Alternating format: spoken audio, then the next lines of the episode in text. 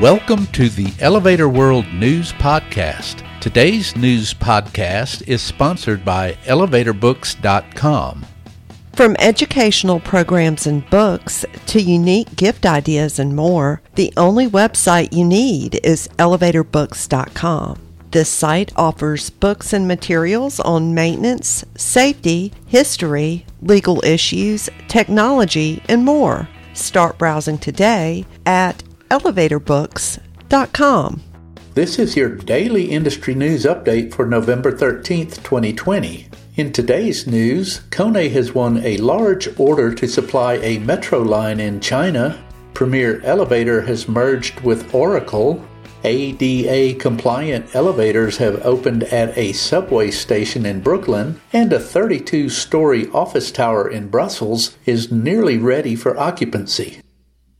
Kone has won an order to supply 187 elevators and escalators to Metro Line 9 in northwest China's Xi'an, the company announced on November 12th. The 30.6 kilometer long Metro Line 9 will run from the southwest to northwest part of the city via 15 stations, a route that will serve Lintong University City. The Metro currently has five lines in use and 10 more are to be added. Line 9 will serve about 850,000 passengers daily. Through its contract, Kone will deliver 152 Transit Master escalators, along with 31 monospace and 4 mini-space elevators. The contract also includes two years of standard maintenance. Kone previously provided vertical transportation for Xi'an Metro Lines 1 and 4. The project is being developed by Xi'an China Railway Rail Transit Company. No construction timeline was provided.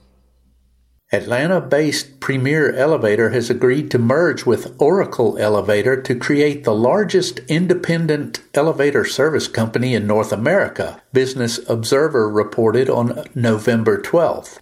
Oracle, based in Tampa, is the largest independent provider of maintenance, repair, and modernization services in the U.S., with branch offices in 46 markets across 21 states, including most of the Southeast and into the Midwest. Premier operates in Georgia, Florida, North Carolina, South Carolina, and Tennessee. As part of the merger, Oracle will move its technical training center to Atlanta to take advantage of resources Premier has in place. According to a news release, Premier locations in Atlanta and Nashville will continue to use the Premier name, while its Florida offices will go by Premier Oracle.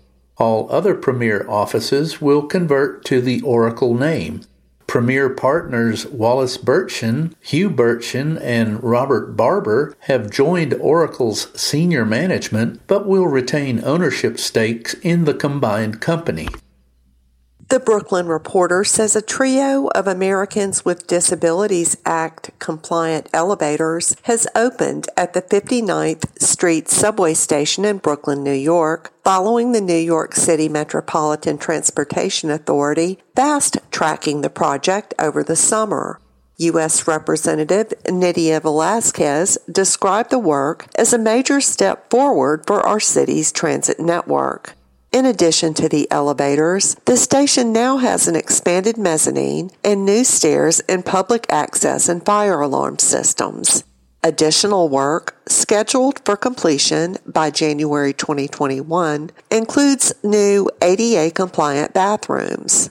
After years of construction, the work comes amid Transportation Authority officials projecting a $16 billion budget shortfall through 2024, for which the authority plans to ask U.S. Congress for $12 billion in COVID 19 relief funds.